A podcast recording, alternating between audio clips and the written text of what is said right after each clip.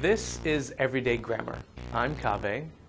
And I'm Lucia. You know, the other day I saw the most adorable bear on TV, but I couldn't bear the thought it was in a zoo. Wait, bear or bear? What or what? Well, those two words sound the same, they're spelled the same, but they have different meanings. Yes, they do. Words like these can be confusing for native speakers and English learners. Bear as a noun is a wild animal. Bear as a verb means to accept or deal with something difficult. Bear can also mean that you are carrying something or accept some type of responsibility.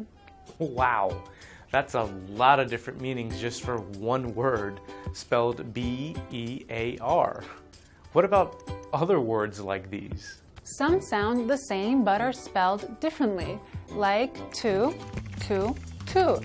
One is a preposition, the other is an adverb or synonym for also, and the last one is a number.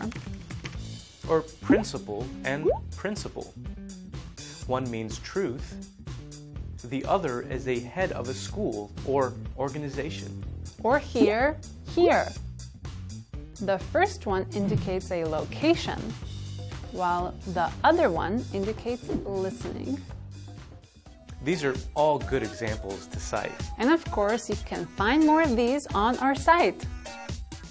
And you'll see them with your sight. Okay, that's enough. And that's Everyday Grammar.